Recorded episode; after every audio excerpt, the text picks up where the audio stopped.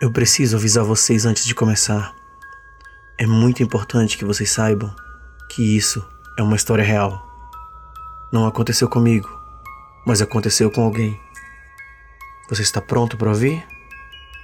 Eu sou o Bruno Lima e esse é o Subro Mundo Terror.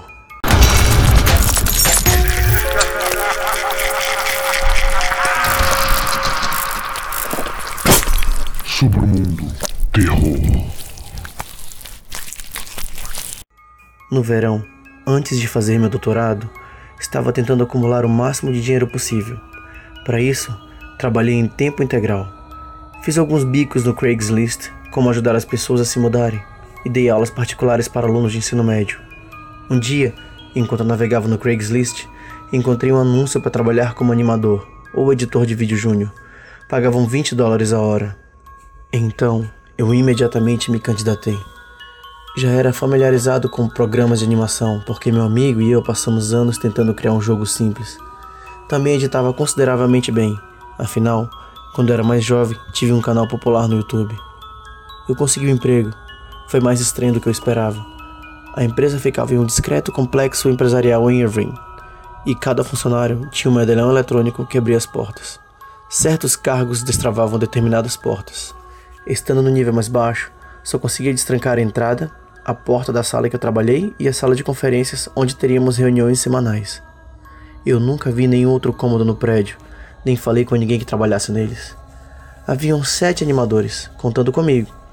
Nós nos sentávamos em uma fileira de cubículos naquela pequena sala, e o trabalho era editar aquelas imitações de personagens infantis populares, como Homem-Aranha, Elsa, Bob Esponja, My Little Pony etc. Trabalhávamos em um ou dois vídeos por semana, e basicamente criávamos objetos e cenários de desenho animado. Era surpreendentemente simples. Pouca coisa precisava ser animada de verdade. O trabalho pegava tanto que mal dei atenção ao quão estranho era. A empresa dividia nosso trabalho de uma forma que nenhum de nós animadores chegou a ver um vídeo inteiro. Cada um trabalhava em alguns segundos e muitas vezes o projeto seria tirado de nós e transferido para outro departamento antes de terminarmos. As regras eram estranhas, nós animadores não éramos autorizados a falar um com os outros em nenhuma circunstância. Não nos foi permitido trocar nomes ou nos apresentar, falar ou usar o computador de outra pessoa, e isso era uma infração gravíssima. Duas pessoas não poderiam ficar na sala de descanso ao mesmo tempo, e nenhum celular era permitido dentro do prédio. Nunca mesmo. A sala também era estranha. Era azul. Tudo. As paredes, as cadeiras, os teclados, a porta, um purificador de ar azul ficava preso na parede de cada cubículo, mas não tinha cheiro algum. Havia um objeto vermelho, um telefone. Tocava de vez em quando, mas não podíamos atender. Fui instruído a me levantar da cadeira e me alongar toda vez que ele trocasse. Mas, com o tempo, percebi que os outros funcionários haviam sido instruídos a fazer coisas diferentes. Um deles respirava lenta e profundamente, um deles colocava a cabeça na mesa, dois deles saíam da sala e retornavam, um rodava em torno da sua cadeira, outro tossia. Notei algumas coisas estranhas sobre a empresa durante meu curto período de tempo lá. Não era incomum ver funcionários chorando enquanto atravessavam os corredores. Toda vez que viam deles chorando, eles sempre tentavam esconder. Alguns não conseguiam. Em algumas ocasiões, vi uma criança vagando pelos corredores procurando por alguém, ou talvez por um banheiro. Quando eu levei isso para o meu supervisor, ele disse: é dia de trazer seu filho para o trabalho no departamento do andar de cima. Ele me disse isso três vezes em dois meses. As coisas começaram a ficar realmente desconfortáveis em torno da marca de dois meses. Um dia, quando chequei meu e-mail da empresa para ver o resumo semanal e da distribuição de horários, havia um e-mail intitulado como Canção de Ninar. Dentro, havia um link para o vídeo curto e de baixa resolução de uma jovem dormindo em uma cama. Ela balbuciou que eu acredito ser russo ou ucraniano e ocasionalmente se remexia ou levantava as mãos defensivamente para proteger o rosto.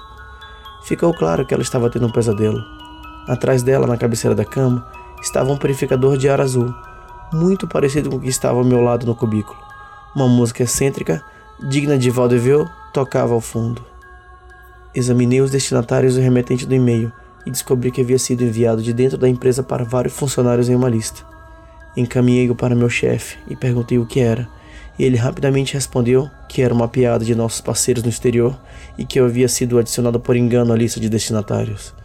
Ele me disse para ignorar e continuar o excelente trabalho, que minha avaliação estaria chegando, com a possibilidade de um aumento.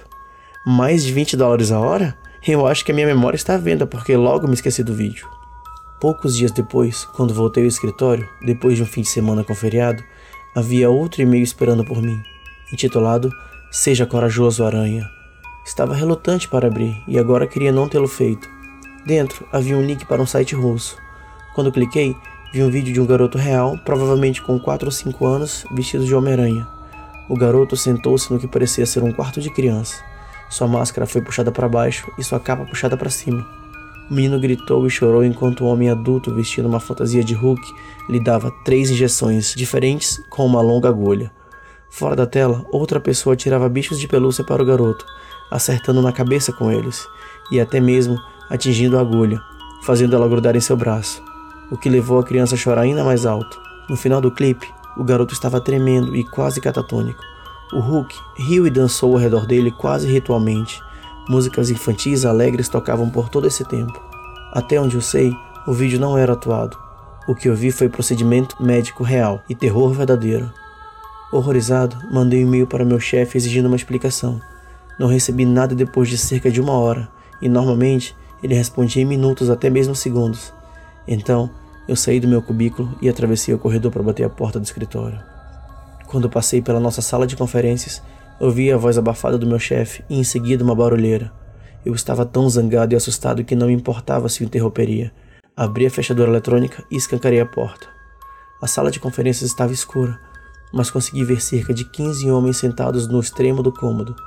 A maioria deles estava melhor trajado que eu, então soube que eram funcionários graduados que trabalhavam no andar de cima. Um vídeo estava sendo reproduzido num telão no fim da sala e, embora eu não pudesse ver do meu ângulo, reconheci os sonhos. Eles estavam assistindo o mesmo vídeo horrível que eu tinha visto uma hora antes. Alguns dos empregados fumavam cigarros como se estivessem num maldito clube de cavalheiros. Talvez, o mais estranho de tudo, um telefone de conferência estava na frente deles e uma voz estrondosa saía pelo alto-falante falando em russo.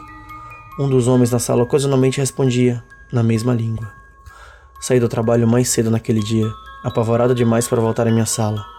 Quando cheguei em casa, havia uma ligação perdida do meu chefe e uma mensagem de voz que resumidamente me demitia, afirmando que o projeto estava completo e que, infelizmente, toda a nossa equipe não era mais necessária. Eu não dei a mínima, eu não planejava voltar de qualquer maneira, Passei o resto do verão fazendo bicos e tentando esquecer a empresa. Mas essas merdas bizarras continuam acontecendo e ficou cada vez pior. Algumas semanas depois, visitei meu irmão e sua esposa em sua casa no sul da Califórnia. Minha sobrinha Kate tinha 5 anos na época e já usava eletrônicos melhor do que eu. Ela tem um iPad e passou um bom tempo me mostrando fotos que tirou de pássaros, insetos e pessoas. Ela também tem Netflix, YouTube e assiste a eles regularmente. Uma noite durante a minha visita, meu irmão e eu estávamos no sofá assistindo a um dos filmes do Hobbit. Kate estava deitada de bruços no chão assistindo a um desenho animado no seu iPad. Quando me inclinei e perguntei o que ela estava vendo, imediatamente reconheci os personagens animados baratos. Foi um vídeo que eu mesmo editei. Eu reconheci o telefone vermelho que tinha criado, inspirado no telefone do nosso escritório. Reconheci a garrafa de vidro da qual os personagens bebiam e reconheci a maneira como as articulações dos maxilares se moviam todas as coisas em que trabalhei em algum momento durante meu breve período naquela empresa. Mas eu nunca tinha visto um vídeo completo. Esse tinha cerca de 5 minutos de duração. Ele apresentava dois garotos de desenho animado vestidos em trajes de Elsa e Homem-Aranha, roubando cerveja do pai e se embebedando. Então, uma das crianças tropeça e cai, esmagando o rosto em uma mesa e abrindo seu crânio. Sangue jorra por toda parte. Estava confuso e perturbado com o vídeo mas só quando o estúpido autoplay do YouTube passou pro vídeo recomendado que eu realmente saí de mim. O novo vídeo começou, e mais um, e outro, todos produtos da minha empresa, alguns dos quais eu trabalhei. Cada vídeo apresentava personagens infantis reconhecíveis da Disney, Marvel e outras grandes marcas, mas algo estranho ou violento ou sexual acontecia neles. Eu tirei Kate do iPad e coloquei Procurando Nemo na TV, para todos nós assistirmos. Antes de voltar para casa, avisei meu irmão sobre o que tinha visto e aconselhei-o a mantê-lo longe do YouTube por um tempo. Somente quando voltei para casa e comecei a escavar o YouTube que o alcance verdadeiro desses vídeos estranhos vieram à tona. Eu encontrei vários canais com nomes voltados para crianças, como Diversões com Herói Bobinho e todos com vídeos exatamente como os que eu tinha trabalhado, direcionados especificamente para crianças usando personagens familiares, e todos podem ser encontrados a partir de desenhos animados legítimos por meio do algoritmo de vídeos recomendados. Quanto mais eu assistia, mais profunda a toca do coelho parecia ser. Esses vídeos são constantemente removidos, renomeados e enviados novamente, repetidas vezes. Depois de assistir a uma centena deles, descobri que todos compartilham certas semelhanças e podem ser divididos em temas recorrentes.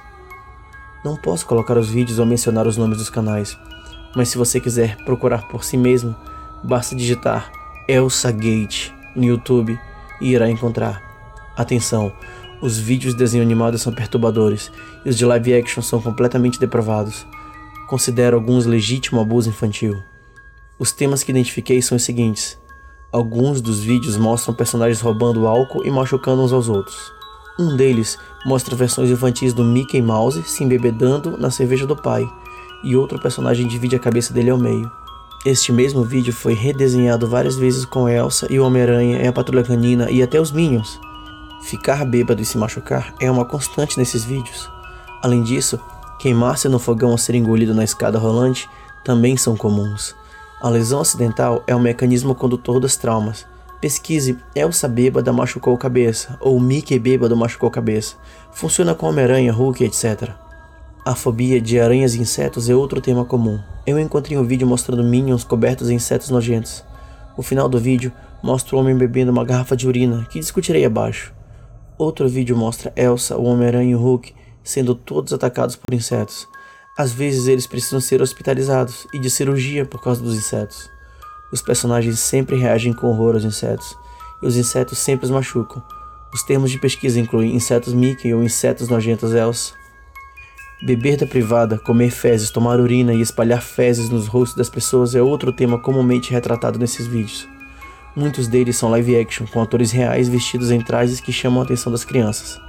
Em um vídeo, Homem-Aranha e Elsa bebem da privada, e também encontram insetos em um banheiro. Em outro, Venom enterra Elsa viva e defeca na cabeça dela.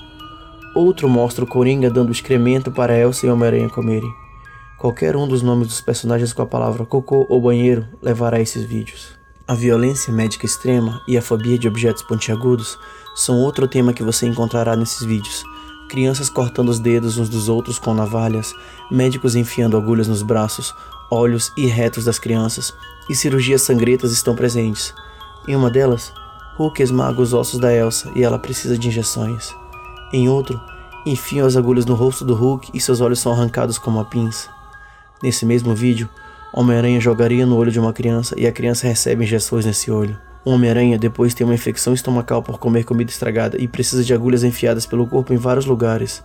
Os termos para pesquisa incluem injeção olho Hulk, cirurgia Elsa ou Homem-Aranha e Elsa doente. A gravidez é frequentemente descrita como uma doença curável, não é nenhuma surpresa que a cura seja um abortivo injetado diretamente na barriga da mulher. O pior vídeo que eu encontrei mostra dores abdominais, doença e gravidez de uma forma muito combinada, levando ao uso de agulhas para curá-la. Em outro vídeo com pessoas reais, um médico malvado persegue crianças grávidas com uma agulha gigante enquanto elas gritam e choram. Muitas das jovens grávidas dão à luz insetos ou troncos de fezes. Os termos de pesquisa incluem cirurgia Elsa grávida e injeção Elsa grávida. Na verdade, qualquer um desses nomes de desenhos animados e grávida funciona. O desamparo das crianças para se proteger dos adultos é um tema popular, especialmente nos vídeos live action. Em muitos deles, um homem adulto muito grande vestido como Hulk agarra as crianças pelos seus pescoços, prende-as no chão, esfrega seu bumbum no rosto delas ou então as espanca. Os termos de pesquisa incluem batalha super-heróis, Hulk ruim, ficando cada vez pior quanto mais você segue a trilha dos vídeos. Há também toneladas de vídeos de garotas com idades entre 1 e 3 anos sendo sequestradas e amarradas por homens adultos, retratados como se fosse brincadeira. Muitos dos homens estão usando máscaras de Halloween assustadoras. As crianças muitas vezes choram e não estão se divertindo. Algumas aparentam sentir dor. Vários desses já foram denunciados e retirados pelo YouTube, mas o canal simplesmente traduziu todos os títulos para russo e eles não podem ser pesquisados em inglês. Este é o canal mais doente que encontrei, e foi quando parei completamente de assistir a sexualização de crianças e a representação de crianças grávidas como uma coisa boa. Muitos dos vídeos do Elsa Gate retratam crianças sobre uma luz indiscutivelmente sexual. O canal mais popular com esse tipo de conteúdo estrela duas jovens garotas asiáticas e tem 3 milhões de inscritos. Muitos dos vídeos mostram twerk ou brincar de médico e vômito falso. Outros mostram meninas e até meninos comemorando suas próprias gestações. Eu nem vou dizer como vou encontrar esses, não vou dizer mesmo.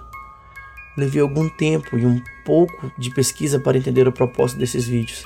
Superficialmente, eles são todos um monte de bobagens psicóticas, mas quando eu comecei a perceber como todos eles se imitam mutuamente e se constroem uns sobre os outros, percebi que deve ter um propósito maior. O fato que existem milhões desses vídeos, mas todos eles cobrem os mesmos sete tópicos, grita manipulação.